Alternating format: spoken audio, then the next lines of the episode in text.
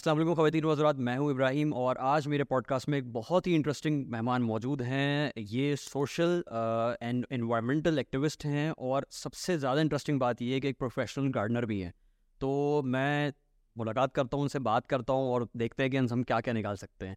अस्सलाम वालेकुम तौफीक पाशा साहब कैसे हैं? आप खैरियत से हैं? वालेकुम अस्सलाम बिल्कुल शुक्र है। सर बहुत शुक्रिया हमारी इनविटेशन पे आप आज अपना कीमती वक्त निकाल के यहाँ पे आए और हमसे बात करने की आपने रजामंदी ज़ाहिर करी।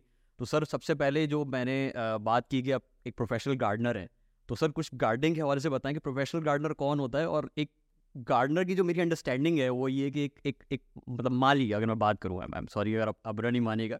तो माली और गार्डनर में क्या फ़र्क है?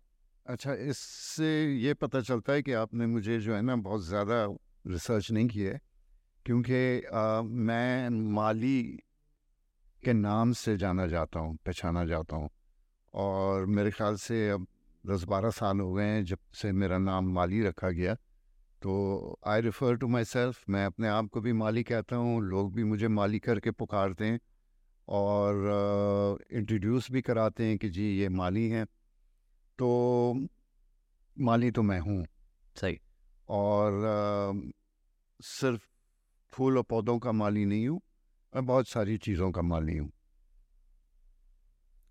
माली कौन होता है? जो देखभाल करता है, जो ख्याल करता है, जो नर्चर करता है चीज़ों को, उनको छोटी चीज़ें होती हैं, उनको खुराक देता है, उनको पालता है, पोसता है। तो ये तो एक बहुत अच्छी चीज़ है। अब आई गार्डनिंग की बात। गार्डनर प्रोफेशनल गार्डनर तो वो होता है जो इस, जो माली आपके घर पे साइकिल पर आता है या मोटरसाइकिल पर आता है, वो भी प्रोफेशनल माली है। कैटेगरीज का फ़र्क है। और मैं जो माली हूँ, क्योंकि मेरा कैनवस इतना वाइड है, मेरा स्कोप ऑफ़ वर्क इतना वाइड है, और एक और लेवल पर है तो अगर आप मुझसे ये पूछेंगे, आप क्या क्या करते हैं, फिर मैं लिस्ट बताना शुरू कर दूँगा, मैं उसमें कुछ चीज़ें फिर भी भूल जाऊँगा। So it's a very different level आपको शहर में, कराची में, लाहौर में, बड़े शहरों में प्रोफेशनल लैंडस्केपर्स इन्वायरमेंटल लोग मिलेंगे जो आपके गार्डन्स बना के देते हैं। सो उनकी एक professionalism at a higher level होती है।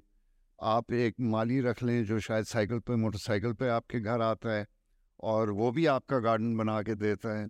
उनमें जो लेवल्स का फ़र्क होता है दैट इज़ द डिफरेंस तो पाशा साहब जैसे माली की आपने एक डेफिनेशन बताई कि मतलब माली जो भी आपकी चीज़ों का ख्याल रख रहा है और बहुत इंपॉर्टेंट भी है एक माली होना ज़ाहिर सी बात है। तो किसान और माली में फिर क्या फ़र्क होगा? देखिए किसान तो खेती बाड़ी करता है माली तो आपके बागवानी करता है आपके गार्डन की देखभाल करता है फूल पौधे सब्ज़ियाँ इस किस्म की चीज़ें। किसान वो तो खेती बाड़ी करता है। सही सही। अच्छा माली जैसे आपने कहा कि, कि माली आपको लोग कहते हैं और माली एक अच्छा अल्फाज है मैंने कोई मैं मैं भी इसको कोई बुरा नहीं समझता लेकिन माली का एक कॉन्सेप्ट जो बचपन से है कि हम सुबह उठे भाई पता चला गार्डन में माली आया हुआ है तो वो अपना एक टिपिकल बेचारा कभी शलवार पहना हुआ और बहुत एक साइकिल उसकी मामूली सी और बेचारा वो काम कर रहा है महीने के उस दौर में मेरे ख्याल से हज़ार बारह सौ रुपये वो लेके चले जाता है महीने के और आपका पूरा गार्डन वो पूरा महीना सेट रखता है। लेकिन मैं आपसे देख रहा हूँ आपको बात कर रहा हूँ मुझे कहीं से भी वो मतलब एक जो फीलिंग है बचपन वाली कि एक, एक, एक मेरे साथ एक माली है वो नहीं आ पा रही। माली बाबा जो है ना माली बाबा। माली बाबा माली वाली माली शाली टीचर वीचर ड्राइवर श्राइवर हमारे यहाँ एक तो ये है कि डिग्निटी ऑफ़ लेबर नहीं है। एग्जैक्टली एक आदमी जो अपने हाथों से अपने बाजुओं की मेहनत से काम करता है उसकी इज़्ज़त नहीं है। सही कह रहे क्योंकि वो गरीब आदमी होता है तो हम उसको इज़्ज़त वो नहीं देते जो हम एक अमीर आदमी को इज़्ज़त देते हैं। हैं ऐसे ही। ये हमारे माशरे की खराबी है। आप किसी और मुल्क में चले जाएँ टीचर पुलिस वाला माली ये बहुत अच्छे पैसे कमाते हैं। दूसरे लोगों से ज़्यादा पैसे कमाते सही कह रहे हैं सही कह रहे हैं। हैं वहाँ पर डिग्निटी ऑफ़ लेबर है। हमारे यहाँ एक मेहनत करने वाले की इज़्ज़त नहीं है। सर इसमें आपको नहीं लगता कि इसमें गवर्नमेंट का भी बड़ा अहम किरदार है जिस वजह से ये जो प्रोफेशंस हैं जिनका आपने नाम लिया ये इतने लोग इनको हकारत से देखने लगे अब अगर मैं एक बात करूँ कि गवर्नमेंट स्कूल मैं प्राइवेट सेक्टर की भी बात नहीं कर रहा मैं अगर गवर्नमेंट स्कूल टीचर की बात करूँ तो उस बेचारे की तनख्वाह वैसी इतनी कम होती है उसको ऐसी कोई मराते भी नहीं मिलती। नहीं I I disagree with you आजकल माशाल्लाह जो गवर्नमेंट टीचर है वो बहुत अच्छे पैसे कमाते हैं।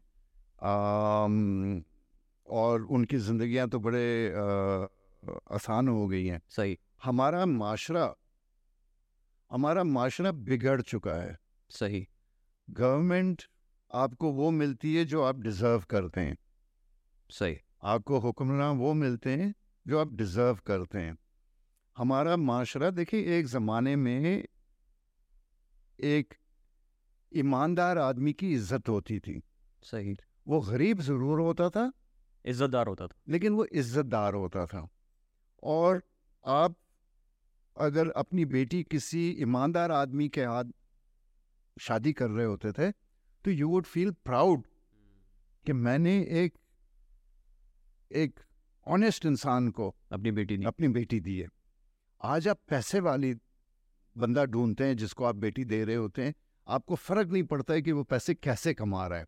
मैं आपको एक इसकी और एक बहुत अच्छी मिसाल देता हूँ। एक पुरानी उर्दू मूवी है ढूंढ लीजिएगा मुझे उसका नाम याद नहीं है। उसमें एक खातून है पता नहीं कौन सबिया खानम में या कौन है मुझे अच्छा। I don't remember any of this लेकिन मैं जो सीन आपको बता रहा हूँ वो बेवा थी। सही। कपड़े सीती थी गिड मशीन चलती थी हम्म। और अपने बेटे को जो पैसे कमाती थी उस पैसों से खाना पीना लेकर और अपने बेटे को तालीम दिलाती थी। अच्छा। और वो जिस तरह उस ज़माने की फ़िल्म थी कि वो सिलाई कर रही है और वो बेटा जो है ना ठक ठक ठक ठक ठक ठक करके बड़ा हो जाता है।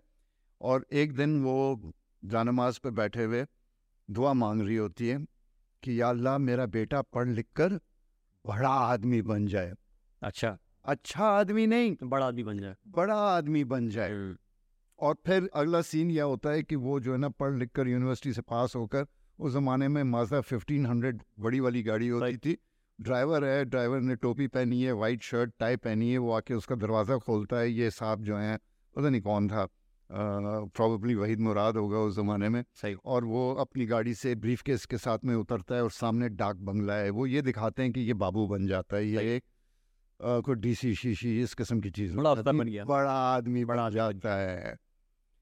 अच्छे आदमी की हमने दुआ नहीं की बड़े आदमी की की। कंफ्यूज हो गए ना सर हम अच्छे आदमी और बड़े आदमी के। माशरा हम कंफ्यूज नहीं हो गए हमने हमारी वैल्यूज़ चेंज कर दी। एग्जैक्टली प्रायोरिटीज चेंज हो गई। हमारी प्रायोरिटीज़ चेंज हो गई हमारी वैल्यूज़ चेंज हो गई।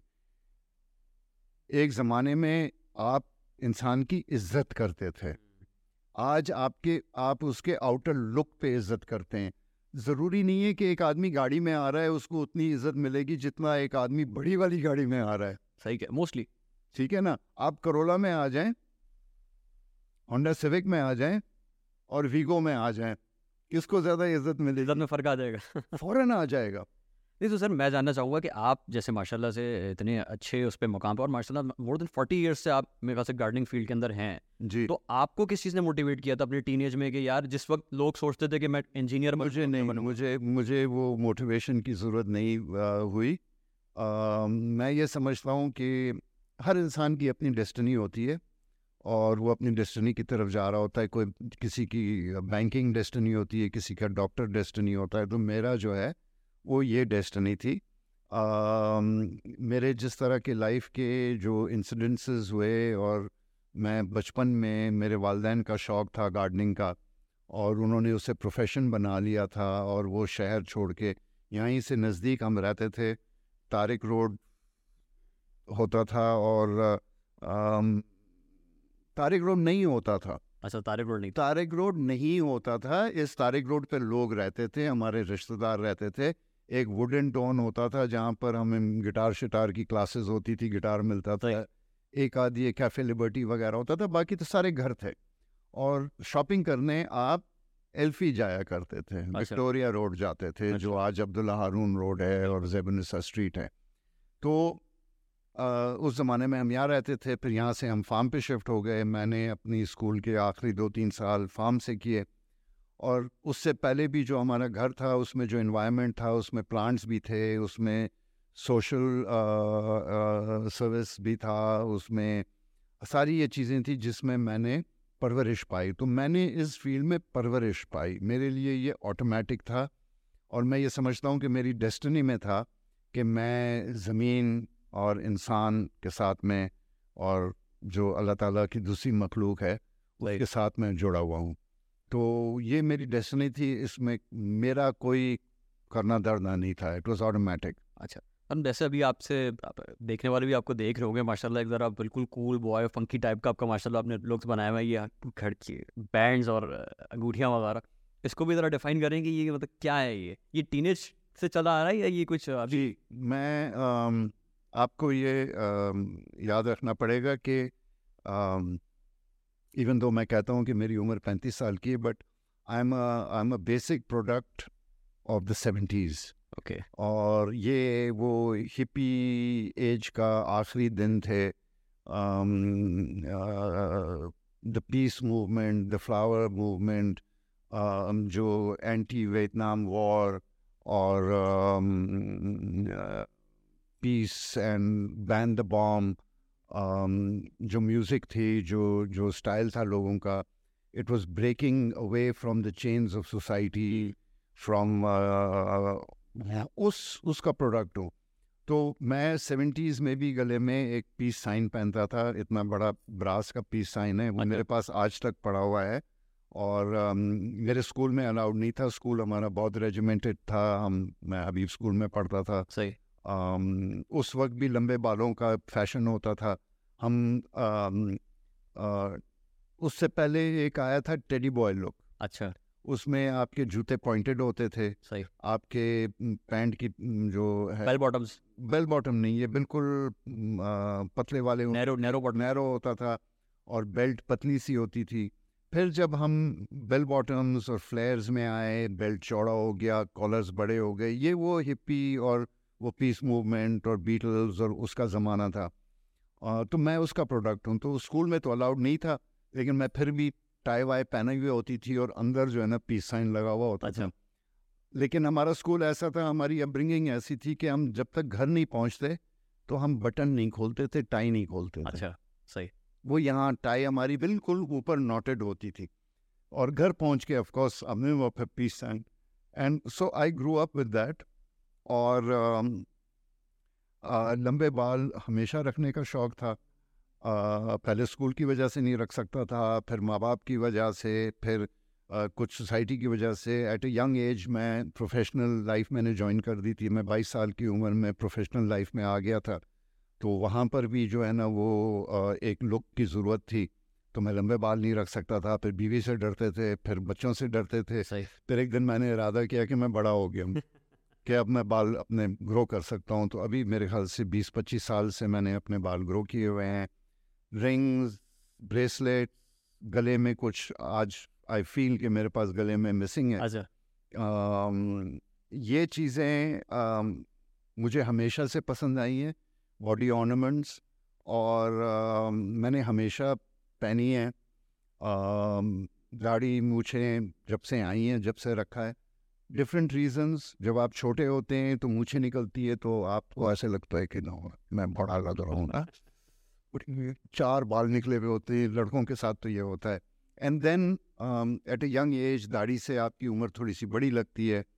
एंड आई थिंक मेरे लिए कन्वीनियंस है मुझे रोज़ रोज़ शेव नहीं करना पड़ता है। सही। मैं कभी दाढ़ी बड़ी हो जाती है फिर मैं ट्रिम कर देता हूँ खुद करता हूँ।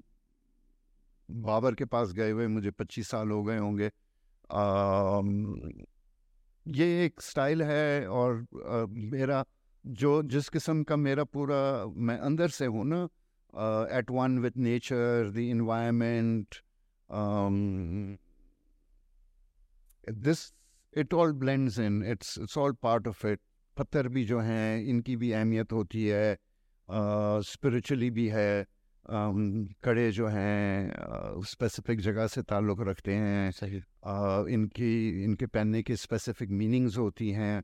Apart from the body ornament ना कि खूबसूरत भी तो लगता है। Even a woman wears jewellery. वो खूबसूरत लगती है। डेकोरेशन कभी कभार आपके पास एक बहुत खूबसूरत तस्वीर होती है। जब तक आप उसको बड़े सिंपल से फ्रेम में भी अगर आप फ्रेम नहीं करते हैं तो इट उठती नहीं है। निखर के नहीं आती। निखर के नहीं आती है। तो I think body human body also requires this little bit beautification decoration decoration सही सही। अच्छा सर फार्म आपने बताया कि फार्म में आप रहे बचपन से अम्मी और पापा को भी आपके शौक था उसका। तो आपका घर फार्म में है या आपके घर में फार्म है? अच्छा सवाल है। um, मेरा घर फार्म है। अच्छा। और उर्दू में हम घर कहते हैं अंग्रेज़ी में आप मुझसे अगर पूछेंगे तो I won't say my house. मैं कभी हाउस नहीं कहता हूँ। अच्छा। मैं कहता हूँ होम तो घर और मकान का फ़र्क?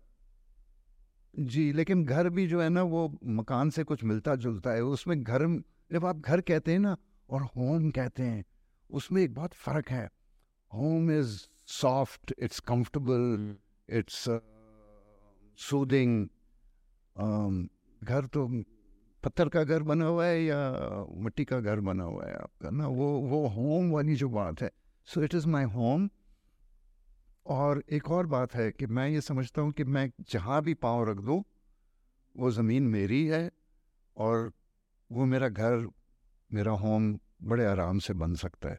सही। और मैं अपने प्रोजेक्ट्स जहाँ भी करता हूँ मैं वहाँ अपना एक कमरा बना के उधर रहने लगता हूँ। और that becomes my home but of course the farm the farm is my home my home is the farm और यस एक वो जो पाकिस्तान में फार्म हाउस जो बन गया है बिल्कुल। वो हेलो आपका फार्म हाउस है? जी मेरा फार्म हाउस है। मेरा हाउस है जो फार्म के अंदर है होम है। मैं वहाँ रहता हूँ। पिकनिक के लिए मिल जाएगा? नहीं जी ये उस किस्म का फार्म हाउस नहीं है। सही। तो यहाँ पे फार्म हाउस की एक कॉन्सेप्ट और हो गई है। छोटी सी ज़मीन है उसके अंदर घर है उस घर में हम रहते हैं। वो घर भी मुझसे उम्र में बड़ा है वहाँ पे दरख्त हैं मेजॉरिटी ऑफ़ द ट्रीज़ भी मुझसे बड़े हैं और कुछ मुझसे उम्र में शायद पाँच साल पाँच गुना बड़े हों। और इस इस होम इस घर के साथ भी कि मेरे वालदेन के लेने से पहले भी इट सीम्स कि ये मेरी डेस्टनी में ये घर भी हमारे डेस्टनी में था। तो इन मेरे साथ में उस दिन मैं किसी से कह रहा था कहानियाँ नहीं है सही। मैं दास्तान हूँ। तो everything is a story everything is connected nothing is random there are no coincidences सही। अच्छा सर मैं जानना चाहूँगा कि पाकिस्तान के अंदर एक प्रोफेशनल गार्डनर कि क्या मतलब उसके लिए आसान है पैसे कमाना? आजकल तो बहुत आसान हो गया है। किस तरह से सर? मतलब मैं अगर जैसे देखूँ मैं एक आपको जानता हूँ जो एक प्रोफेशनल गार्डनर है। मेरे नेटवर्क में मैं और लोगों को नहीं जानता। नहीं क्योंकि आपका नेटवर्क वो नहीं है। लेकिन अगर आप तलाश करें और अगर आप देखें इस वक्त जो सोशल मीडिया पर जो फेसबुक के थ्रू जितने ग्रुप्स हैं उसमें आप देखें तो बहुत लोग हैं जो प्रोफेशनल सर्विसेज़ ऑफ़र करते हैं। अब ज़्यादातर जो ऑफ़र करते हैं वो लैंडस्केपिंग करते हैं। आपके घर का गार्डन आपके फैक्ट्री का गार्डन होटल का गार्डन कोई पार्क उसको डिज़ाइन करना हो उसको बना के देना हो ये वाला काम आसान होता है। सही। आ, और बहुत लोग मिल जाते हैं लैंडस्केपिंग में तो अब बहुत सारे लोग हो गए हैं। जब मैंने शुरू किया लैंडस्केपिंग तो एक आध दो तीन लोग थे बेसिकली लैंडस्केपिंग सर थोड़ा landscaping garden design okay garden design okay उसको लैंडस्केपिंग नहीं तो इसमें मतलब इंडिविजुअल्स जो होते हैं जिनकी अपनी ज़मीन है या अपने घर हैं या फार्म हाउस वो आप लोगों इट्स बेसिकली स्टार्टेड घरों से। ओके और आर्किटेक्ट घर बनाता था और गार्डन जो है ना वो माली से बनवा दिया। घर के घर के लोगों को शौक हुआ उन्होंने कहा यहाँ ये लगा दो यहाँ वो लगा दो। फिर बीस साल के बाद पता चला कि आपने वो दरख्त गलत जगह पे लगाया है। हम्म, और घर के साइज़ छोटे भी होने लग गए। गार्डन के साइज़ छोटे होने लग गए तो आपको उसकी बेस्ट यूटिलाइजेशन की ज़रूरत थी। तो जब आप कोई भी घर डिज़ाइन कर सकता है सही। आप अपना घर डिज़ाइन करके बना के उसमें रह सकते हैं लेकिन आप आर्किटेक्ट को इसलिए यूज़ करते हैं कि वो स्पेस को बहुत अच्छी तरह से यूज़ करता है उसके डिज़ाइनिंग में खूबसूरती लाता है। तो उसी तरह एक लैंडस्केपर जो है वो आपके स्पेस को अच्छी तरह से यूटिलाइज करता है सही सिलेक्शन प्लांट्स की करता है और उसको लगाता है सही तरह से। अच्छा। सर आपको याद होगा इससे ज़्यादा पुरानी बात नहीं है पाँच छः साल पहले ख़ासतौर खास तौर पे कराची में एक मुहिम चली थी कि हमारे रोडों पे जो दरख्त लगे हुए हैं जो गवर्नमेंट ने लगाए हैं वो कोनोकार्पस के नाम से कोई दरख्त जी। मशहूर हो गया था। जी। और उसका फिर कंपैरिजन होता था नीम ट्री के साथ। और उस पर बारिशें भी इतनी कोई ख़ास कराची में हो नहीं रही थी चार पाँच साल लेकिन फिर अचानक ये तीन चार साल से बारिशों का सिलसिला स्टार्ट हो गया। तो आप समझते हैं कि कराची में ये कोनोकार्पस का कोई इशू था? जी कोनोकॉर्पस का बहुत बड़ा इशू था। क्या इशू है? देखिए अल्लाह ताला ने इस दुनिया में करोड़ों अरबों चीज़ें बनाई। समंदर के अंदर उसने मछलियाँ डाली। हम्म। हवा में नहीं डाली। हैं सही। और समंदर में भी गहराई के हिसाब से मुख्तलिफ़ मछलियाँ डाली। हम्म। नीचे और डाली ऊपर सरफेस पर और डाली बीच में और डाली निज़ाम बनाए। दरख्त फूल पौधे ये भी निज़ाम है। आपके पहाड़ी इलाकों में स्वात में चित्राल में इन जगहों में जो दरख्त होते हैं क्या आप वो यहाँ ला के कराची में लगा सकते हैं? नहीं बिल्कुल एक सर्टेन टेम्परेचर क्लाइमेट चाहिए हर चीज़ जो है ना एवरी प्लांट इज़ एक्चुअली अगर आप वो देखें तो इट्स अ टूल एक औज़ार है। हम्म। और उसकी अपनी जगह है सही। इस्तेमाल होने की। तो कोनोकॉर्पस जिस जगह का बना हुआ है जिस जगह पर बना था वो उस जगह के लिए उस उस निस्बत की जगह आपको अगर मिल जाए तो अ, मैं उनमें से हूँ जिसने कोनोकॉर्पस के कराची में जो प्लांटेशन हुई थी। अ,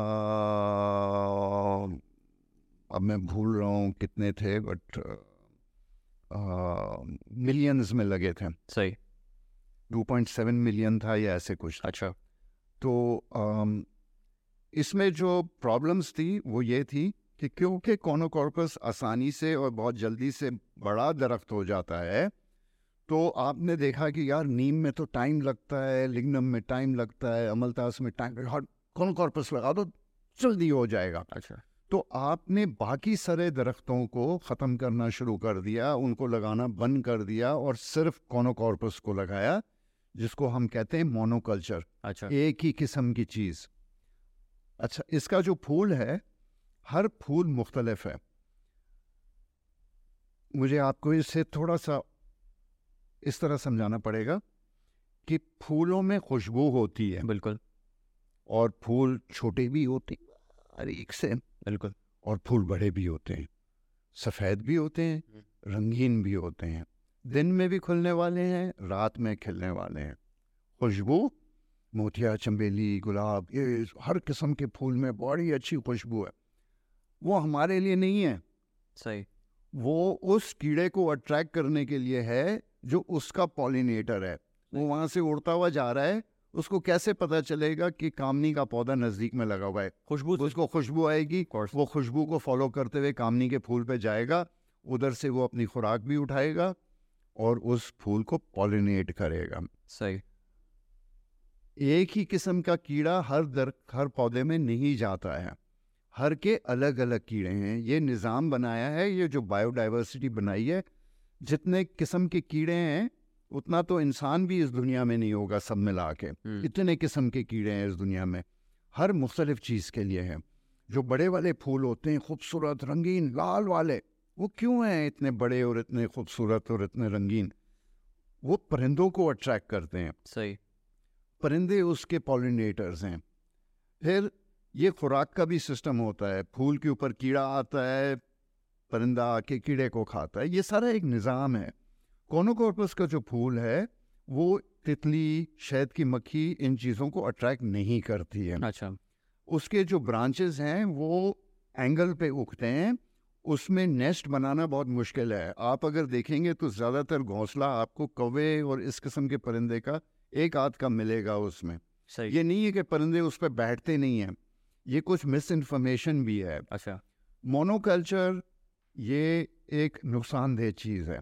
मैं समझता हूँ कि जब से ये मुहिम चली और लोगों को समझ में आया और लोगों ने चेंज करना शुरू किया आज हमारा कराची रंग बिरंगी हो गया है। गुलमोहर अमलतास टिबूबिया अम, नीम ट्री नीम और तोतापरी और इस तरह के बहुत सारे ट्रीज़ हैं। कोई एक पंद्रह बीस वैरायटी के दरख्त हैं जो हमने रेकमेंड किए कि लोग लगाएँ। उससे कलर आया। देखें दरख्त क्या देता है? हम तो ये कहते थे कि दरख्त जो है खुशबू दे अम, ऑक्सीजन दे दे। बस। फिर उसके बाद चला नहीं भाई तो बहुत कुछ करता है। और क्या करता है? आपको साया देता है। बिल्कुल। उसके पत्तों के अंदर से हवा गुजरती है हम्म, वो हवा ठंडी होके निकलती है। सही। खुशबू देता है फल देता है लकड़ी देता है। परिंदे देता है। इतनी सारी चीज़ें देता है दरख्त तो जब आपने कलरफुल दरख्त कराची शहर के अंदर लगा दिए तो आपके दूसरे मुख्तलिफ़ किस्म के परिंदे भी वापस आना शुरू हो गए क्योंकि परिंदे वहाँ जाएँगे जहाँ उनकी खुराक होगी। हम्म, बादाम का दरख्त होगा तो तोते आएँगे। सही। बादाम का दरख्त नहीं होगा तोते नहीं आएँगे। आम का दरख्त होगा शायद तोते आ जाएँ लेकिन बादाम के दरख्त पे ज़रूर आते हैं जंगल जलीबी के दरख्त पे ज़रूर आते हैं। हम्म, एक ज़माने में कराची में ये दरख्त बहुत होते थे। अच्छा। जब आपने उसकी खुराक ख़त्म कर दी तो परिंदा को वो क्या करेगा? आपके दरवाजे पर नॉक करेगा कि भूखा हूँ। नहीं वो खाना ढूँढने चला जाएगा। वो खाना ढूँढने चले और जाएगा चला जाएगा यहाँ तो बर्ड्स बटरफ्लाईज ये सारी चीज़ें छोड़ के निकल गई ख़त्म हो गई। जब ये चीज़ें हमने ये प्लांट्स दोबारा लगाना शुरू किया अब आप देखेंगे कि बर्ड्स बटरफ्लाईज आस्ते आस्ते वापस आना शुरू हो जाती हैं। अच्छा। तो ये कोनोकॉर्पस हाँ अभी जब सैलाब आया था और उससे पहले भी कोनोकॉर्पस और इससे पहले एक और दरख्त आया था सफ़ेदा यूक्लिप्टस अच्छा। ये लेट सेवेंटीज़ और अर्ली एटीज़ में आया। बल्कि लेट सेवेंटीज़ में भी नहीं मिड सेवेंटीज़ में आया। अम, जब फॉल ऑफ़ ढाका हुआ हम्म। जब पाकिस्तान डिवाइड हुआ तो उस वक्त हमारी लकड़ी पटसन ये सारी चीज़ें बंगाल से आती थी। अच्छा। माचिस बंगाल से आती थी या लकड़ी वहाँ से आती थी यहाँ माचिस बना लेते थे। जब लकड़ी आना बंद हो गई तो कुछ अरसे के बाद दिसंबर 71 के कुछ अरसे बाद जिस तरह पंद्रह दिन के बाद पान ख़त्म हो गया और पान की कीमत जो है वो सोने की कीमत के बराबर हो गई उसी तरह माचिस ख़त्म हो गई। अच्छा। लकड़ी नहीं थी माचिस बनाने के लिए। तो उस वक्त कागज़ को वैक्स करके प्लीट करके माचिस की तिली बनाई जाती थी। अच्छा। और जब आप उसको यूँ मारते थे तो वो कागज़ की बनी हुई होती थी। मोम लगा था थोड़ा हार्ड तो था लेकिन उसका जो हेड है वो घूम जाता। फिर आप उसके ऊपर उंगली रखी यूँ जलाते और उंगली सही। थी। तो उस वक्त यूक्लिप्टस जो है वो इंट्रोड्यूस किया गया पाकिस्तान में। ये दरख्त वो हैं इनका एक और काम है। ये ज़मीन के अंदर से पानी निकाल के एटमॉस्फेयर में डालते हैं। कौन का? हर हर दरख्त करता है। अच्छा। ओके? नीम भी करता है लिग्नम भी करता है अमलतास भी करता है आम भी करता है नाशपाती भी करती है और गुलाब का पौधा भी करता है। सही है। ठीक है? लेकिन कोनोकॉर्पस और सफ़ेदा जो हैं वो दुनिया के वो दो दरख्त हैं और इनके साथ और भी हैं। जो सबसे ज़्यादा पानी ज़मीन से निकाल के बाहर एटमोसफेयर में फेंकते हैं। ठीक है। अब जब आपके पास पानी की कमी होती है तो ये भी एक मुजर है। फिर ये दोनों दरख्त इनकी जड़ें जो हैं पानी की तलाश में जाती हैं। तो ये आपका इंफ्रास्ट्रक्चर भी तोड़ते हैं। आपके सूरज के और गटर के और ये मीठे पानी की लाइनें उनको डैमेज करते हैं साइडवॉक्स को डैमेज करते हैं। तो दिस इज़ अनदर रीज़न कि शहरों में उनको रिकमेंड नहीं किया जाता है। इन्हें उन जगहों में लगना चाहिए जहाँ वाटर लॉगिंग के प्रॉब्लम्स हैं। आप अगर अपने एरिया में देखें तो हमारे बहुत नज़दीक में ठटा डिस्ट्रिक्ट है हम्म। मीरपुर साकरो है गारो है। इन जगहों में ज़मीन दोज जो पानी है लेवल वाटर लेवल वो बहुत ऊँचा है। सही। ये दरख्त वहाँ लगने चाहिए कि ये उस ज़मीन का पानी सुखाए और इस ज़मीन को फिर जरखेज काश्त के काबिल जरखेज बनाए। अभी जो फ्लड्स आए उस वक्त मैंने मैंने दो तीन वीडियोस डाले हैं।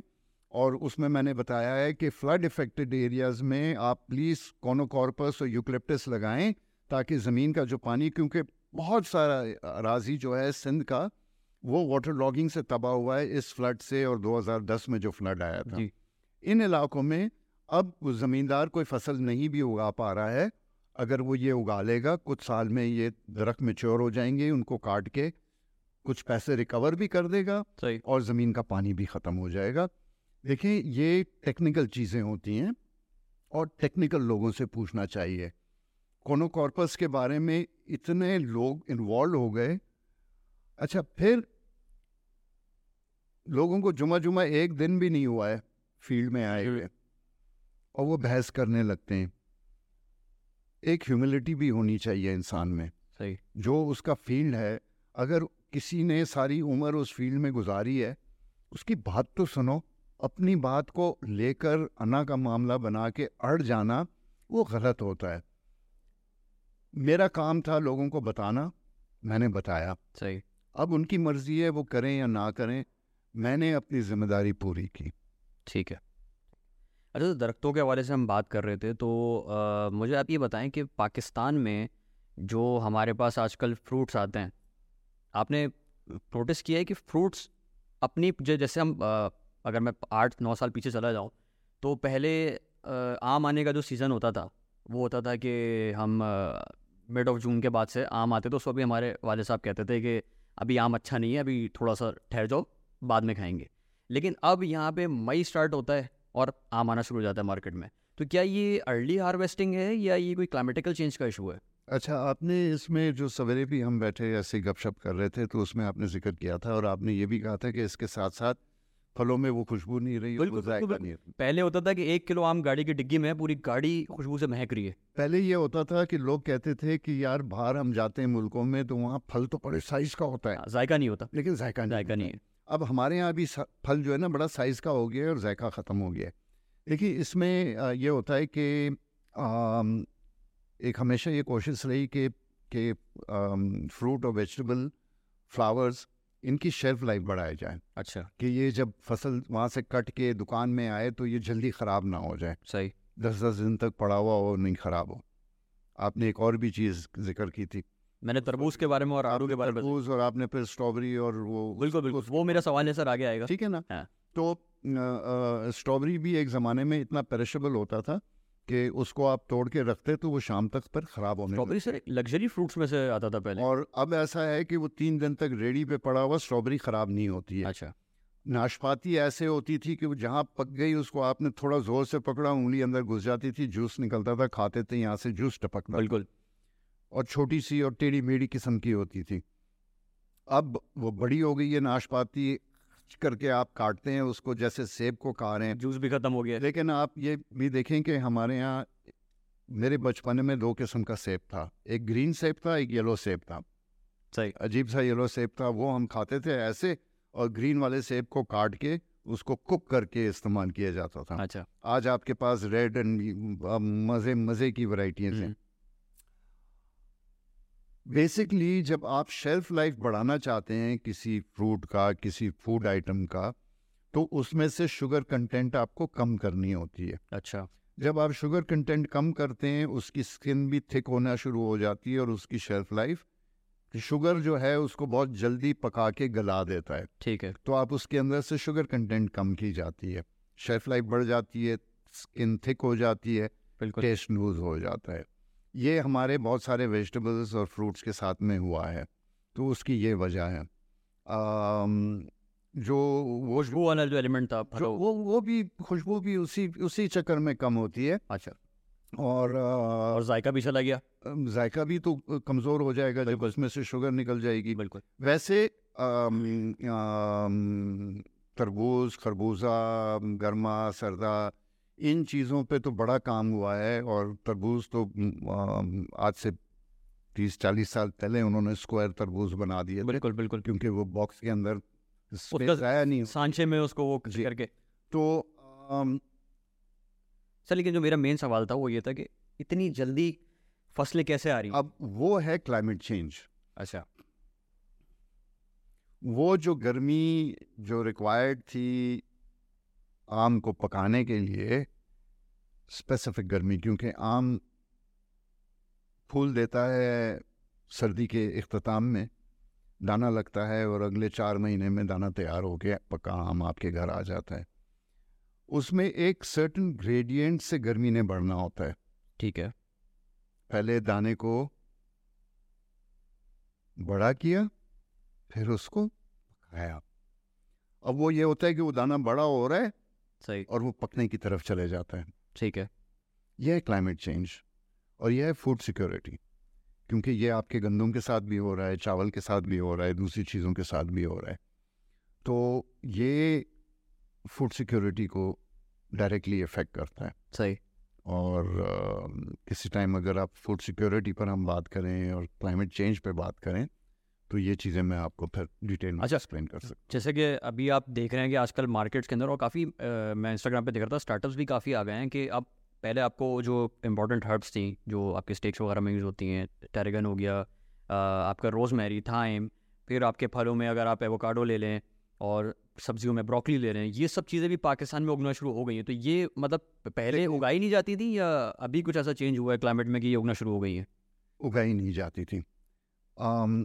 स्ट्रॉबेरी आप लोग आज देख रहे हैं। मेरे पास डॉक्यूमेंटेड एविडेंस है लोग जानते हैं अभी भी लोग हैं। मेरे वालदेन जब हम यहाँ रहते थे राज़ी रोड पे तो हम यहाँ स्ट्रॉबेरीज उगाते थे 1970 से लेकर 1974 तक। सही। हम हमारे घर में स्ट्रॉबेरीज उगाते थे न्यूज़पेपर में ऐड डाल के हम स्ट्रॉबेरी बेचते थे। कराची में उगती थी और कराची में बिकती थी। और एस्पैरागस और बहुत सारी दूसरी सब्ज़ियाँ ये सारी चीज़ें उगाते थे हम। और हम उगाते रहे हैं। प्रोग्रेसिवली यहाँ पर इतने लोग नहीं थे पाकिस्तान में। कराची की पॉपुलेशन 1971 में गालिबा कोई 15 से 20 लाख लोग थे। अच्छा। जिसमें सारे लोग शामिल हैं। पुलिस वाला भी बेकरी वाला भी साइकिल को जो वो किराए पर देता था वो भी अच्छा। पेट्रोल पंप वाला भी बैंक वाला भी बैंक का मालिक भी स्कूल का प्रिंसिपल भी स्कूल का ओनर भी स्टूडेंट भी चौकीदार भी सारे लोग मिला के कराची के। बस ड्राइवर कंडक्टर शंडक्टर सदर में बोरी बाज़ार में किमाड़ी में ये सब मिला के कितने? बीस लाख लोग। It was a small market और फिर पिछले पचास साल में हम अब मैं तो समझता हूँ शायद तीन करोड़ की आबादी हमारी हो गई होगी। मेरे ख्याल से सर तीन करोड़ से ज़्यादा ही होगी।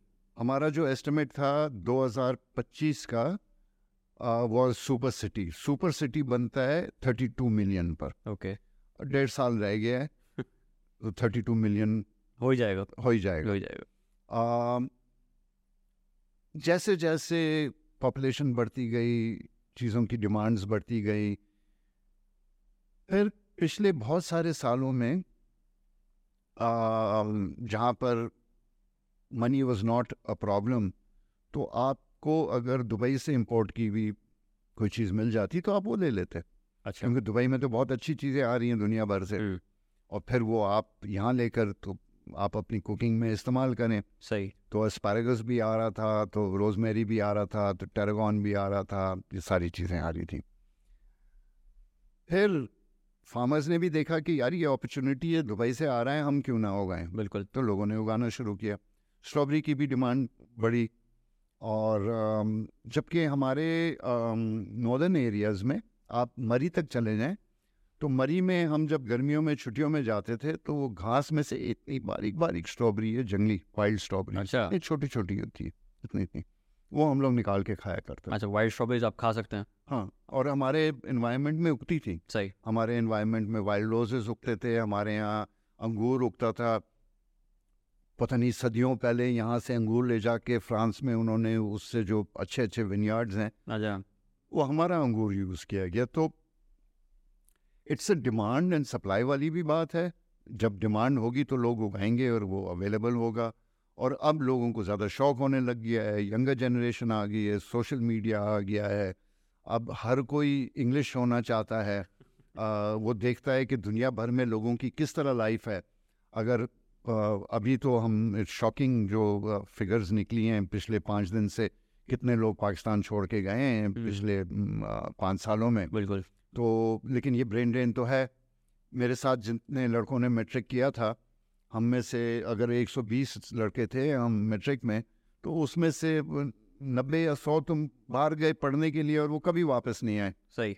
उस ग्रुप में से आज भी 90 परसेंट तो बाहर सेटल हो गए। अच्छा। उनके बच्चे बाहर क्योंकि they went for a better life तो जो नहीं जा सकता है मुझे तो वो पसंद है जो नहीं जा सकता है। अच्छा। और मैं समझता हूँ कि कुछ अरसे पहले जो ये हालात हुए थे जब पाकिस्तान के लिए दुनिया के दरवाजे बंद हो गए थे 9/11 के बाद तो मैं समझता हूँ ये बहुत अच्छी चीज़ हुई थी। अच्छा। दरवाजे बंद होना इसका मतलब है आप बाहर नहीं जा सकते पहले तो ऊपर जितनी मलाई जम रही थी वो सब बाहर निकल जाती थी। सही।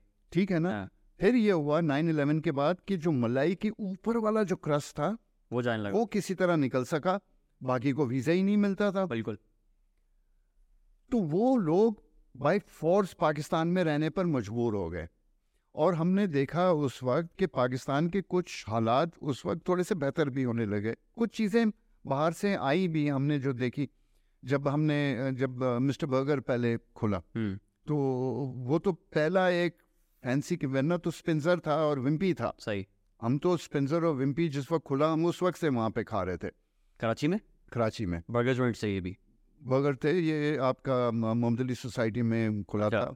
और these are the first burger joints और उसके बाद जो है फिर बहुत अरसे तक कुछ भी नहीं था। ये इधर उधर के खुले लेकिन फिर मिस्टर बर्गर आया और उसके अंदर का जो स्टाइल है लेआउट है वो बदला। फिर आपके पास वो मैकडोनल्ड और के और इस किस्म की चीज़ें आने लगी। आपके बैंक्स घिसे पिटे जो होते थे वो रेनोवेट हो गए वो इंग्लिश हो गए आपके पेट्रोल पंप इंग्लिश हो गए क्योंकि आपने देखा कि यार हम तो देखो मोइंजोदाड़ो की बैलगाड़ी और हमारी बैलगाड़ी में कोई फ़र्क नहीं आया। सिर्फ़ उसके लकड़ी के व्हील के ऊपर एक रबड़ जो है ना वो काट के उन्होंने लगा दिया टायर्स में से ट्रक के टायर में से। That is the only change that came तो ये एटीज़ में और नाइन्टीज़ में ये चेंजेस आने लग गए हमारे यहाँ। और अ, उसके बाद ये रैपिडली हुए चेंजेस और आपने देखा कि चाहे जूते की दुकान हो बैंक हो ईटिंग रेस्टोरेंट्स हो उनके स्टाइल्स चेंज होने लग गए। वाई इज़ इट कि हम बाहर जाके ये सारी चीज़ें करें हम इन चीज़ों को हमारे पास? तो ये एक बड़ा एडवांटेज था अम, कि कि एक लाइफस्टाइल चेंज हो और वो आई थिंक आस्ते आस्ते तो होता है ना उसको आप रोक नहीं सकते। सोशल मीडिया और ये एक बहुत आसान तरीका हो गया। To to see what is happening outside in the world and to adapt it to our local conditions फिर हमने अभी आप देखें अब आप सारी ऑनलाइन शॉपिंग करते हैं सही। दुनिया भर से आप चीज़ें मंगा लेते हैं पाकिस्तान में आपको जो चाहिए आपने टक टक किया आ जाता है अगले दिन वो डिलीवर हो जाता है हम्म। अच्छा सर ट्रीज़ की हम बात कर रहे थे कुछ अ, अरसे से आप देख रहे हैं कि जो हमारे एक बड़ा फेवरेट ड्राई फ्रूट है चिलगोज़ा नट्स जो है हमारा जी। ये चिलगोज़ा महँगा होने की क्या वजूहत हैं? मैंने सुनने में आया था कि वहाँ पे उन्होंने जो हमारा लकड़ी माफिया या वुड माफिया जो है, उसने दरख्त काट दिए हैं जंगलात जल गए हैं। चिलगोजे के फॉरेस्ट जो है ना वो अम, अम, सिर्फ़ चिलगोजा नहीं जितने हमारे फॉरेस्ट हैं वो ऊपर पहाड़ी इलाकों में नॉर्दर्न एरियाज़ में ये टिम्बर माफिया ने तो उनको बख्शा नहीं। Timber mafia right. और ये पाँच पाँच सौ साल पुराने दरख्त होते हैं इनको आप आधे घंटे में चिलगोजे की। चिलगोजे के दरख्त की कितनी फाइव हंड्रेड ईयर्स है जो I am not sure exactly कितनी होती होगी लेकिन चिलगोजा फॉरेस्ट जो हमारे स्वाद के चिलगोजा फॉरेस्ट हैं ये दुनिया के मशहूर फॉरेस्ट हैं ये ओल्डेस्ट फॉरेस्ट में से हैं। सही। तो प्लस ये वो वो उन इलाकों में है जिसमें डिस्प्यूट और टेररिज्म वगैरह ये बहुत है तो उनका एक्सेस भी कम हो गया। और अ, वो जो अ, लोग थे उन्होंने दरख्तों को काट के अपने आप को जो फंड करना था हम्म अ, वो बहुत कुछ उसमें से किया गया। तो और हर चीज़ महँगी हो गई है और ड्राई फ्रूट्स तो और भी महँगे हो जाते हैं। So it's understandable. सही। कौन सी चीज़ महँगी नहीं हुई है? सर थोड़ा एग्रीकल्चर ऑफ़ पाकिस्तान के हवाले से बात करते हैं कि पाकिस्तान में agriculture around thirty five percent हमारे जीडीपी में कंट्रीब्यूट करता है। एक बहुत बड़ा नंबर है। लेकिन उसके बावजूद भी हम देखते हैं कि फ़ूड क्राइसिस से पाकिस्तान आए दिन गुजरता रहता है। कभी वो फ्लड की नज़र हो जाता है कभी कुछ और वजूहत पॉलिटिकल अनसर्टेनिटी की वजह से हो जाता है। तो ये आप इसको किस तरीके से देखते हैं कि देखें हम फ़ूड क्राइसिस क्यों है पाकिस्तान में? हमारे पास सिर्फ़ फ़ूड क्राइसिस नहीं है सारे क्राइसिस हैं हमारे पास। सही। हमारे पास एजुकेशन का भी क्राइसिस है हमारे पास हेल्थ का भी क्राइसिस है। आस्ते आस्ते कुछ चीज़ें सही होती जाती है। प्राइवेट सेक्टर देखता है कि यार हॉस्पिटल्स में कमी है हम्म। तो उसने अपने हॉस्पिटल बनाने लग गया। प्राइवेट सेक्टर ने देखा स्कूल्स की कमी है उसने उसको करना शुरू कर दिया। प्राइवेट सेक्टर ने एग्रीकल्चर को देखा सही तरह से तो उसमें घुसना शुरू कर दिया। आ, फिर कुछ आपके एन घुस गए। स्कूल्स एजुकेशन में भी वो आ गए हेल्थ में भी वो आ गए। बेसिकली हमारे स्टेट की हालत कभी ऐसी नहीं हुई। चौदह अगस्त उन्नीस के बाद से जब पाकिस्तान कायम हुआ तो हमें एक दिन की मोहलत नहीं मिली हम्म। कि हम मुल्क को बिल्ड करें। सही। हमारे पास crisis after crisis after crisis है। हम्म, जना साहब का क्राइसिस आया लियाकत अली खान का आया बहुत सारे क्राइसिस उस वक्त से लेकर हमारी यंग एज तक आए और उस हमारी यंग एज से लेकर आज तक क्राइसिस ही चले जा रहे हैं। हम्म, पाकिस्तान की 70 परसेंट पॉपुलेशन 80 परसेंट पॉपुलेशन गाँव में रहती थी 20 25 30 शहरों में रहती थी अब वो ऑपोजिट होने लग गया है। अम, शहर की ज़िंदगी देखने में अच्छी है बेहतर है फैसिलिटीज़ हैं हेल्थ है बिजली है पानी है आ, पैसे ज़्यादा कमा सकते हैं तो लोगों की मूवमेंट होती है विलेजेस से शहर की तरफ़। यंगर जनरेशन चाहता है कि उसकी लाइफ थोड़ी एक्साइटिंग हो अच्छी हो तो इस वजह से वो कंटिन्यू नहीं करता आगे वो बाड़ी को वो भी छोड़ के आ जाता है। हमने आ, हमारे एग्रीकल्चर सेक्टर पे वो इन्वेस्टमेंट्स नहीं की जो हमें करनी चाहिए थी। और हमारा अगर आप हमारा फ़ूड सिक्योरिटी को देखें तो मेरे ख्याल से 1965 तक 1947 से लेकर 1965 तक हमारा बहुत सारा खाना एक्चुअली हमारा जो बेल्ट था अनडिवाइडेड इंडिया में ये इतना बड़ा एग्रीकल्चर बेल्ट नहीं था। हम्म, सही। पंजाब का ज़्यादातर हिस्सा इंडिया में रहा है हमारे पास तो थोड़ा सा पंजाब आया है। सही। सिंध का थोड़ा सा हिस्सा जो है वो फर्टाइल लैंड है जिसमें एग्रीकल्चर होती है बाकी तो एरिड रीजन्स हैं। सही। और बाद में डेवलप हुए हैं। तो उस वक्त जो अनडिवाइडेड इंडिया में जो फ़ूड प्रोडक्शन थी वो ज़्यादातर उस तरफ़ थी और वहाँ से जो है ना बाकी एरियाज़ को फ़ूड सप्लाई होता था। तो अप टिल 1965 हमारा बहुत सारा फ़ूड तो हमारा फिर भी इंडिया से ही आता था अक्रॉस द बॉर्डर से आता था। अच्छा। फिर वो क्योंकि हमारे फोर्टी सेवन से हालात ख़राब थे तो वो और ख़राब होते गए होते गए होते गए और शायद सिक्सटी फाइव पर आकर हमने कम्प्लीटली बंद कर दिया वहाँ से फ़ूड लाना हम अम, अ, उसके बाद कुछ एफर्ट्स की गई और हम फ़ूड की प्रोडक्शन में खुद कफील होना शुरू हुए। मुझे याद है हमारे स्कूल के ज़माने में चाइना में बहुत ज़्यादा भूख थी हम्म। और पाकिस्तान भी एड देता था फ़ूड की। अच्छा। गंदम चावल वगैरह पाकिस्तान एड में देता था टू चाइना और चाइना में बहुत भूख थी। और अम, पाकिस्तान का जो डेवलपमेंट का मॉडल था वो सिंगापुर ने कॉपी किया चाइना ने भी किसी हद तक हमें देख कर किया। अच्छा। हम फिर स्लाइड कर गए। बहुत बड़ी बात है ये। और हमने एग्रीकल्चर को सपोर्ट नहीं किया। देखिए फार्मर्स को सपोर्ट करना होता है। वो आदमी जो झुक के धूप में बारिश में सुबह सनराइज से सनसेट हम्म। तक मेहनत कर रहा है उसको भी कुछ मिलना चाहिए। मैं आपको एक मिसाल दूँगा कि तो फार्मर्स को नहीं मिल रहा है कुछ भी? फार्मर्स को तो बहुत कम मिलता है ना और जब लॉस होती है तो फिर उसको क्या मिलता है? कद्दू मिलता है। सब्सिडीज नहीं दी जाती फार्मर्स को? नहीं फार्मर्स को इस उस तरह की सब्सिडीज नहीं है और ये फर्टिलाइज़र पे कुछ सब्सिडी है और ये लेकिन जिस तरह सब इंडस्ट्री को आप सब्सिडी देते हैं। इंडिया में है? आ, इंडिया में शायद होगा आई एम श्योर है। इंडिया में बहुत सारा दूसरा भी सपोर्ट है। अच्छा। लेकिन मैं आपको एक मिसाल देता हूँ which is very pertinent to today hmm. और एक कॉमन आदमी को भी समझ में आ जाएगा। अभी ये आप ये blue line red line yellow line green line बना रहे हैं। और आपने लाहौर में भी बनाया है इस्लामाबाद में भी बनाया है। आपको पता है कि वो सब्सिडाइज्ड हैं। सही। उसका टिकट जो है वो सब्सिडाइज्ड है। हुकूमत कुछ हिस्सा टिकट का दे रही है। बिल्कुल। फिर भी वो टिकट महँगा है।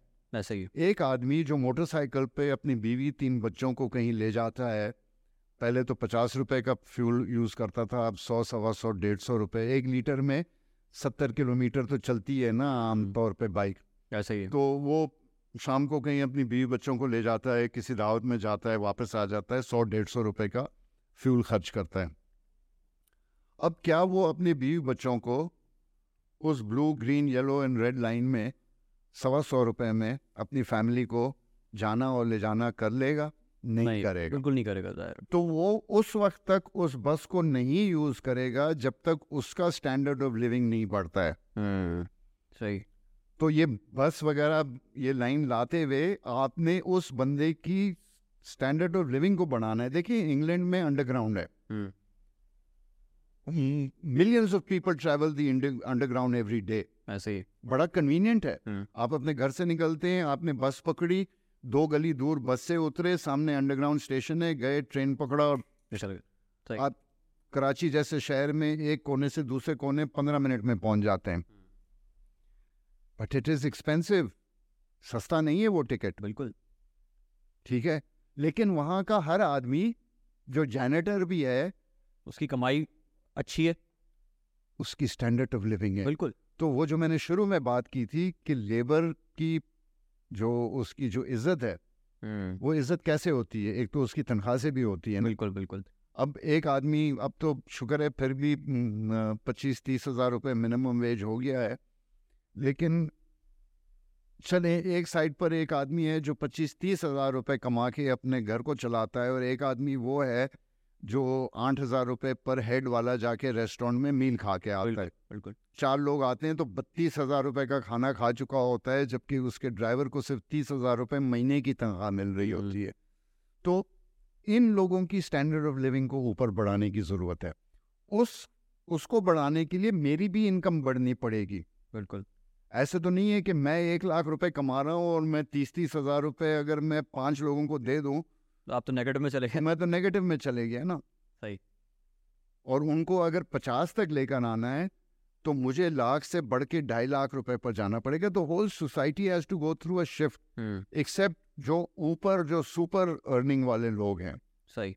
हाँ, जो पूरी सोसाइटी है उसको उठाने की ज़रूरत है। तो इसी तरह फार्मर्स को उठाने की ज़रूरत है। एक आज से बारह साल पहले अगर आप मुझसे पूछें तो गंदम की क्या कीमत थी?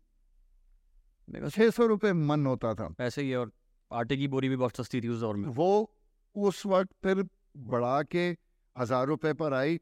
जब वो 600 से हज़ार पे आई तो किसान खुशहाल हुआ। रोटी तो महँगी हुई। अब देखिए ना हमारे यहाँ ये सिस्टम है कि जहाँ महँगाई हो जाती है उसके कुछ अरसे बाद अनाउंसमेंट आता है कि गवर्नमेंट सर्वेंट्स की जो है ना तनख्वाह बढ़ गई। है वो ऑफसेट कर देता है ना जो बड़ी है वो उसके बराबर हो जाएगा। दस परसेंट बीस परसेंट बढ़ा के उसको इक्वलाइज कर देते हैं। सही। लेकिन सारे माशरे की इस तरह इक्वलाइज नहीं होती है। और हमें ज़रूरत है कि हम हमारे सारे माशरे की स्टैंडर्ड लिविंग बढ़ाएँ अब एक गाँव में आदमी रहता है वो अगर खाना उगाना छोड़ दे तो आपको बाहर मुल्क से दस हज़ार रुपये का गंदम मंगाना पड़ेगा लेकिन आप उसको छः हज़ार रुपये देने के लिए तैयार नहीं है। हम्म, तो बाहर से तो मंगा लेंगे। अगर वो उगाना छोड़ दे तो क्या करेंगे आप? क्या खाएँगे? उसको क्या मिल रहा है? उसकी ज़िंदगी कैसी है? क्या उसके बच्चों के पाँव में जूता है? कपड़ा है?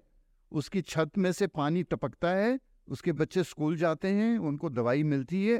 सर अगर ऐसे ही हालात अगर रहे तो एक वक्त आएगा जो यंगर जनरेशन है। अब ज़ाहिर सोशल मीडिया का दौर है तो वो तो अब जो गाँव में भी बंदा बैठा है वो देख रहा है कि शहर में क्या हो रहा है किस तरीके से लोग इसीलिए तो वो शहर आते तो हैं। एक वक्त आएगा कि ज़मीनें तो आपके पास बहुत होंगी उगाने वाले नहीं होंगे। नहीं होंगे। क्योंकि उनको वो मुआवजा नहीं मिलता है। और अब तो क्लाइमेट चेंज की वजह से ये जो एक्सट्रीम वेदर इवेंट्स हो जाते हैं एक्सट्रीम हीट वेव्स आ जाती हैं एक्सट्रीम ड्राउट्स आ जाते हैं फ्लड्स आ जाते हैं, फ़सलें तबाह हो जाती हैं। और ये जो छोटा छोटा किसान होता है, ज़मींदार है, किसान है, जो हारी होता है, वो तो एक फ़सल से दूसरी फ़सल को खाता है और थोड़ा सा पैसा होता है कि वो उसने तो कर्जे पर बीज और फर्टिलाइज़र लिया हुआ होता है फ़सल को बेच के वो कर्जा भी पूरा करता है अपना भी चलाता है। और अगर उसकी फ़सल तबाह हो गई फ्लड से सही। क्या खाएगा? कहाँ से वो वो पैसे वापस करेगा? तो उसके पास उससे भी तो उसको बचाना है ना? उसको उसके लिए भी तो सपोर्ट होनी चाहिए। मतलब वो सपोर्ट नहीं है गवर्नमेंट की तरफ़ से? ऑलमोस्ट नहीं है। लेवल की नहीं है? देखिए मैं मैं गवर्नमेंट को जो है ना मैं क्या कह सकता हूँ? गवर्नमेंट के पास तो बेचारी गवर्नमेंट है। क्योंकि उसके पास एबिलिटी ही नहीं है, उसके पास वक्त नहीं है, उसके पास क्वालिफाइड लोग नहीं हैं। उनको मुकमुके करके लोगों को अपॉइंट करना होता है मिनिस्ट्रीज में और सेक्रेटरीज में और इधर, उधर। क्या है आप आप हमारी यूनिवर्सिटीज़ में चले जाएँ, आप टीचर्स देखें। हमारे, अब शुरू में बात हो रही थी गवर्नमेंट स्कूल्स वगैरह की तो हमारे टीचर्स भी, वो जो हमारे यहाँ जो माशरा हमारा बिगड़ गया ना हर आदमी इंटाइटल्ड है कि चाहे मैं काम करूँ या ना करूँ, मुझे पैसे मिलने चाहिए। कोई वो मेहनत करने के लिए तैयार नहीं है, आप डेडिकेटेड नहीं है। और जो डेडिकेटेड लोग होते हैं, उनको अपॉर्चुनिटी नहीं मिलती है। आप यूनिवर्सिटीज़ में जाके देखते हैं जो हमारे पब्लिक सेक्टर की ना प्राइवेट यूनिवर्सिटीज में क्यों फ़र्क है हमारे प्राइवेट में और पब्लिक में? बिल्कुल एक मेजर गैप था तो ज़ाहिर है उन्होंने अच्छा सर ये जो वजह है कि फार्मर्स को उस तरह से सिला नहीं मिलता उनकी मेहनत का तो क्या यही वजह है कि जो most of the farmers Punjab side पर अगर आप देखें तो वो अपनी आधी ज़मीन जो है वो किसी बिल्डर के हवाले कर देते हैं कि यहाँ पे देखो इसमें इस ये इकोनॉमिक रियल स्टेट वर्सेस अगर मैं बात करूँ इसकी दिस इज़ इकोनॉमिक्स एक आदमी लाख रुपए दो लाख रुपए साल का एकड़ में से कमा रहा है। हम्म। आप उसके पास आते हो बोलते पचास लाख रुपए एकड़ तुमसे ज़मीन खरीदने के लिए तैयार हूँ। हाँ। पच्चीस लाख रुपए एकड़। पचास लाख रुपए एकड़? यार उसको पच्चीस साल की फ़सल एक साथ में मिल रही है। बिल्कुल। कोई इन्वेस्टमेंट नहीं है कोई मेहनत नहीं है। सुकून। बेचो। ही डजेंट रियलाइज़ कि वो पैसे जो हैं वो अगले चार साल में ज़ीरो हो जाते हैं उस बिल्कुल। इतने पैसे हो गए हैं इतनी वैल्यू हो गई है ज़मीन की कि वो मजबूर हैं बेचने पर। और सबसे शहर से जैसे आप शहर के एक्सट्रीम एंड पर पहुँचते हैं वहाँ पे एग्रीकल्चर की ज़मीनें होती हैं। बिल्कुल। तो वही ज़मीनें बिकती हैं। आप भी तो कोई दूर दराज जाके नहीं लेते हैं ना हाँ, ज़मीन क्योंकि टाउनशिप उस वक्त सस्ती मिल रही होती है और ये होता है कि बाद में महँगी हो जाएगी। ये रियल स्टेट जो है मतलब अगर रियल स्टेट को मैं कहूँगी ये एज अ माफिया ही अ, काम चल रहा है कि एग्रीकल्चर लैंड खरीदो उधर कोई सोसाइटी बनाओ और उसको बेच दो जो पंजाब साइड पे अगर हम देख रहे हैं तो मोस्टली अब तो ये हो रहा है। तो सब जगह हो रहा है पूरे तो पाकिस्तान में हो रहा है पूरे पाकिस्तान में हो रहा है। फ़ूड प्राइसेस में कंट्रीब्यूशन कितना हो जाएगा बहुत बहुत बड़ा कंट्रीब्यूशन होगा। अच्छी अच्छी ज़मीनें एग्रीकल्चर वाली ज़मीनें जो हैं वो रेसिडेंशियल में कन्वर्ट हो रही हैं बिल्कुल होगा। नॉट ओनली दैट आपकी कुछ फ़सलें ऐसी होती हैं जो बहुत लॉन्ग डिस्टेंसेस नहीं ट्रैवल कर सकती हैं। अच्छा। तो वो नज़दीक उगाई जाती है और शहर लाया जाता है। पालक है। अब पालक तो तीन दिन नहीं सफ़र करके आ सकता है ना या जैसे बलूचिस्तान में काफ़ी जगह हैं जहाँ पे तरह तरह के बड़े अच्छे सेब उगते हैं लेकिन वो शहरों तक नहीं पहुँच पाते क्योंकि वो उनके मीन्स ऑफ़ ट्रांसपोर्ट ही नहीं उनको लाने नहीं वो वो भी एक वजह है और कुछ ऐसी भी हैं कुछ वैरायटीज़ जो बहुत अच्छे होते हैं उनका शुगर कंटेंट इतना हाई होता है वो बहुत पेरिशेबल होता खराब हो जाते हैं वो। या शायद वो देखने में इतने खूबसूरत नहीं होते। मुझे याद है रावला कोट में मैंने सेब देखा था। हाँ। जो टेस्ट में तो ओफ अच्छा। लेकिन देखने में खूबसूरत नहीं था। तो वो मार्केट में नहीं आता? मार्केट में उसकी वैल्यू नहीं थी। अच्छा सर फ्रूट्स की हम बात कर रहे थे तो आपने देखा होगा कि कुछ टाइम से अ, हम लोग ऑर्गेनिक फ्रूट्स और ऑर्गेनिक वेजिटेबल्स को बहुत ज़्यादा प्रमोट कर रहे हैं। काफ़ी ब्रांड्स भी आ गए हैं इसमें काम कर रहे हैं। तो आप इसको क्या समझते हैं? ये एक कोई मार्केटिंग गिमिक है या ये एक्चुअली कोई ऑर्गेनिक चीज़ एग्जिस्ट पचास साल पहले जब यूरिया की बोरी इंट्रोड्यूस हुई थी हमारे मुल्क में तो फ्री में दी जाती थी क्योंकि ज़मींदार उसको तो ये पता नहीं क्या है ये अंग्रेज़ी चीज़ है ये ये कैसी खाद टैबू था उस टाइम उसको अभी भी जो है ना हम यहाँ पर उसको फर्टिलाइज़र कहते हैं और देसी खाद देसी खाद क्या है? गोबर। ठीक है। पचास साल पहले हर चीज़ ऑर्गेनिक थी। अच्छा। पहले ये हुआ अब आप चले जाएँ और पीछे। पहले ये हुआ कि थोड़ी सी ज़मीन आबाद करते उसमें से जो फ़सल निकलती वो लोगों को पूरी हो जाती। हम्म। कराची के क्या थे? बीस लाख लोग थे। पूरा हो गया। पॉपुलेशन बढ़ती गई। मैंने सौ में से सिर्फ़ बीस एकड़ आबाद कर रहा था फिर मैंने तीस आबाद किए फिर चालीस किए फिर पचास किए फिर साठ किए। हो सकता है पानी भी शॉर्ट हो गया मेरे पास। अब मैं ये देख रहा हूँ कि यार मेरे अस्सी एकड़ में से जो फ़सल निकल रही है वो पूरी नहीं हो रही है। अच्छा। तो फिर क्या करें? हमने देखो यार क्यों कम में कीड़ा खा जाता है मार दो कीड़ा को। हमने कीड़ा मार दिया थोड़ी सी फ़सल बढ़ गई फिर हमने देखा यार अभी भी सही नहीं है। तो हमने देखा कि यार ये इतना सा टमाटर का पौधा है। हाँ। ये इसमें टमाटर लगे हैं डेढ़ किलो टमाटर लगते हैं। तो अगर मैं बड़ा वाला टमाटर का पौधा उगा दूँ हाँ। तो उसमें चार किलो टमाटर लग जाएँगे। तो एक पौधा जो है वो छोटे छोटे बहुत सारे टमाटर पकड़ रहा है। एक पौधा है जो बड़े टमाटर पकड़ रहा है लेकिन थोड़े से दाने हैं। हमने उसको क्रॉस कर दिया एक ऐसा टमाटर का पौधा बना दिया जो लंबा भी है बड़े भी दाने हैं और बहुत सारे हैं। बहुत सारे हैं। तो हमने उस वक्त आके इनको hybridise genetically modify pesticide fertilisers ये आर्टिफिशियल तरीकों से हमने अपनी पर एकड़ यील्ड फ़सल को हमने बढ़ाना शुरू कर दिया। तो हम केमिकल्स में चले गए। फिर हम देखा पचास साल के बाद हम देखते हैं कि यार हमारी ज़मीन की तो क्वालिटी बिल्कुल ख़त्म हो गई है। सही।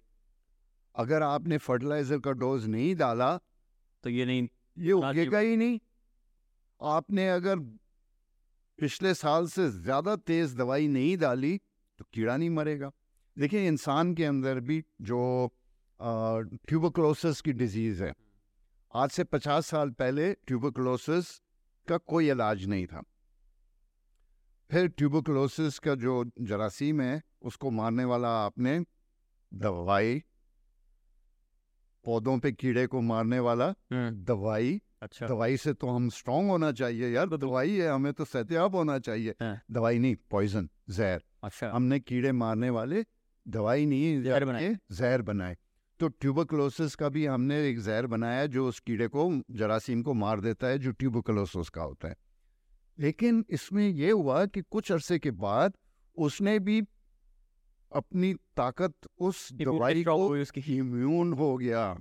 अब आपको हर साल ज़्यादा तेज दवाई की ज़रूरत होती है। तो ये प्रोसेस से हमने फिर देखा ज़मीन भी खराब हो रही है हाँ। इंसानों में बीमारियाँ भी हो रही हैं। मैं अभी एक फ़िल्म देख रहा था परसों देख रहा था मैंने किसी को रेकमेंड की पर मैंने कहा बहुत अरसा हुआ है नहीं देखा है सेवेंटीज़ की है। और उसमें उनको कैंसर हो जाता है। अच्छा। कैंसर आजकल तो उसको कैंसर है उसको कैंसर है उसको वो भी तो कैंसर हर अमीर आदमी को कैंसर है। गरीब आदमी को भी है सिर्फ़ उसको पता नहीं चलता है। हर इंसान को आज कैंसर हो रहा है उस जमाने में कम था। अच्छा। दूसरी दूसरी भी चीज़ें थी जो बाय बर्थ प्रॉब्लम्स होती हैं वो ऑटिज्म है इस तरह की चीज़ें हैं ये उस ज़माने में इतनी ज़्यादा नहीं होती थी। ये हमारे फ़ूड के अंदर हमारी लाइफस्टाइल हमारे केमिकल्स हमारे माइक्रोवेव्स हमारे फास्ट फूड्स ये जो आप फास्ट फ़ूड रेस्टोरेंट से जो चिप्स खाते हैं कभी देखें तो सही उसमें क्या है? सही। वो जो ऑयल्स यूज़ करते हैं उसमें क्या है? जो ये अम, जो बन बना के देते हैं जो पटेटोज वो उगाते हैं उसके अंदर है क्या? उसके अंदर ना तो न्यूट्रिएंट्स हैं और उसके अंदर आर्टिफिशियल इतनी चीज़ें हैं कि आप शायद चिप्स के बजाय आप गत्ता खा रहे हैं सर? वो चिप्स की शक्ल में है। अच्छा। So you know it's not really गत्ता लेकिन इट्स एज बैड of गत्ता। तो उसकी वजह से हमारे डिजीजेस और ये सारी चीज़ें। तो जब हमने ये देखा तो फिर हमने कहा यार अभी नहीं खाओ इसको। तो क्या खाओगे? तो ऑर्गेनिक खाएँगे जो पहले उगाया करते थे। जो पिछले करोड़ों साल से इंसान खा रहा था वो ऑर्गेनिक था। सिर्फ़ पिछले पचास सत्तर साल में हमने केमिकली नहीं तो पाशा साहब ऑर्गेनिक जो है वो एक एक ऑर्गेनिक एक्सपेंसिव भी तो हो गया है। ज़ाहिर बात है एक्सपेंसिव है क्योंकि उसको उगाना आ, मुश्किल है कीड़ा उसको ज़्यादा लगता है उसका सीज़न शॉर्ट है। आपने तो हाइब्रिड ऐसे बना दिए कि वो शुरू से आखिर तक खूब दाने दे रहा होता है। अच्छा। अब आप हाइब्रिड भी नहीं यूज़ ऑर्गेनिक जब ग्रो करेंगे तो आप हाइब्रिड सीड नहीं इस्तेमाल करते हैं। आप देसी बीज इस्तेमाल करते हैं फिर उसको कीड़ा भी खा जाता है। आपके यहाँ जब फूल गोभी लगी हुई है आपने देखा कीड़ा आ गया आपने स्प्रे कर दिया आपका आखिरी टेन परसेंट फिफ्टीन परसेंट जो माल है क्योंकि मौसम थोड़ा गर्म हुआ हम्म, कीड़ा आना शुरू हो जाता है। आपने स्प्रे कर दिया आपने वो सारा दस पंद्रह बीस फ़ीसद जो फ़सल आपकी कीड़ा खा जाता वो आपने मार्केट में पहुँचा दिया। हम्म, एक ऑर्गेनिक फार्मर है वो उस पर स्प्रे नहीं कर पा रहा है। तो उसकी तो उसकी फ़सल, उसकी तो उसकी फ़सल पर एकड़ कम होती है। अब ज़रूरी यह है कि हम उस पर और रिसर्च करें और जिस तरह हमने केमिकल्स और फर्टिलाइजर्स और पेस्टिसाइड्स ईजाद किए थे, हमें अब दूसरे तरीके निकालने पड़ेंगे, जिसमें हमारी फ़सल बढ़ेगी और केमिकल्स ना यूज़ हों। जैसे हमने अब रिसर्च करना है कि हम पेट्रोल डीजल के अलावा और क्या फ्यूल इस्तेमाल कर सकते हैं, जो एनवायरनमेंट के लिए डिज़ास्टर नहीं है। अब हम चले गए हैं ऑल्टरनेट फ्यूल्स की तरफ़। लेकिन ऑल्टरनेट फ्यूल्स में सोलर है बेसिकली और सोलर के लिए क्या है? बैटरी है। और बैटरी इन्वायरमेंटली डिजास्टर्स है। ऑल्टरनेट फ्यूल आज से तीन हज़ार साल पहले इस्तेमाल होता था। ठीक। पेट्रोल को तो इजाद हुए हुए अभी कुछ अरसा हुआ है ना? सही। लेकिन ढाई हज़ार साल पहले तीन हज़ार साल पहले किश्तियाँ होती थी सेल बोट्स होती थी बागबान होते थे और हवा के वो ज़ोर पे चलते थे। सही। उसकी लिमिटेशंस थी। हवा रुक गई आप यूँ करके समुद्र में बैठे हुए चार दिन तक जब तक हवा आएगी।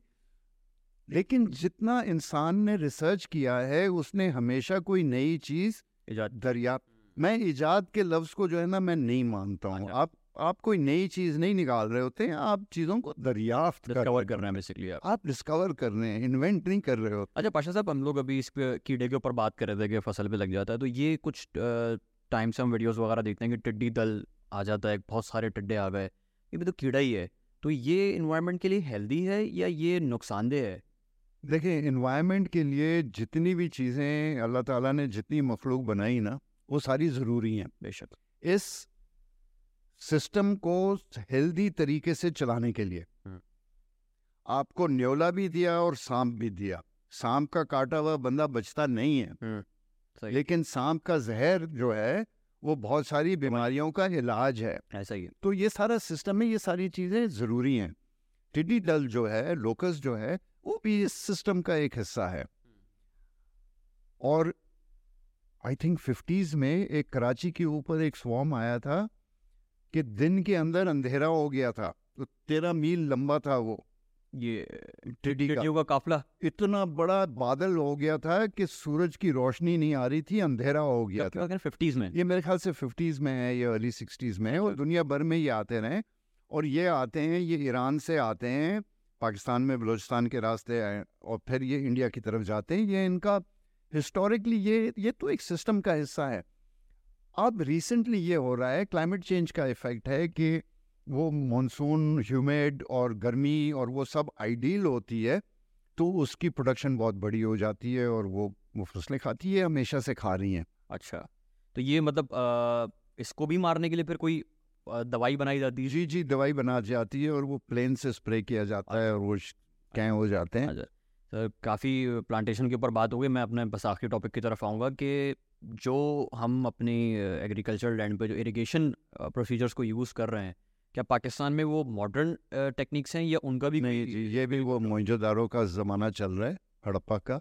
हमारे यहाँ ज़्यादातर कनाल सिस्टम यूज़ किया जाता है। कनाल्स हैं और कनाल पानी पहुँचा के देता है और जो ऑन फार्म अभी आ, पिछले मैं समझता हूँ दस पंद्रह साल में और ये ख़ास तौर पे पिछले दस साल में तो आ, बहुत इस पे कनालों को पक्का करने पर काम हुआ है। आ, जो पानी डैम से निकलता है उसमें से साठ फ़ीसद पानी ज़ाया होता है। सही। तकरीबन तीस से चालीस फ़ीसद जो है फार्म पर वो एक्चुअली इस्तेमाल में आता है। तो पहले तो कनालों से कोई तीस फ़ीसद पानी ज़मीन चूस जाती थी। अच्छा। उसके बाद फार्म पे आके जो पानी था वो वहाँ पे कोई थर्टी परसेंट पानी वहाँ पर वेस्ट हो रहा था तो तकरीबन सिक्सटी परसेंट हमारा पानी ज़ाया होता था। सही। अब कनाल हमारे पक्के हो गए या ज़्यादातर हो गए और भी हो रहे हैं और मुझे उम्मीद है कि इन अगले पाँच सालों में आ, कनाल तकरीबन ज़्यादातर पक्के हो चुके होंगे। तो वो जो पानी ज़मीन पी रहा था अब वो आगे और ज़मीन को आबाद करने के लिए अवेलेबल हो जाएगा। ठीक है। और फार्म के अंदर अभी तक जो है हम बेसिकली फ्लड इरिगेशन करते हैं ना हमारी ज़मीन सही तरह से हमवार होती है। उसके लिए फिर लेज़र लेवलर्स हैं जो ज़मीन को लेवल करके देते हैं ताकि पानी जो है ना कहीं खड्डों में ना भरा हुआ हो या खेत को भरने में ज़्यादा टाइम ना लग रहा हो। सही। और कितना पानी देना है हम हमारी फ़सलों को ओवर वाटर कर देते हैं। हमने देखा है जब हमारे यहाँ ड्राउट रहा है तो हमारा वीट का क्रॉप नॉर्मली बम्पर होता है। ठीक है। उसको हम बहुत ज़्यादा पानी दे देते हैं उसकी फ़सल की मकदार कम हो जाती है।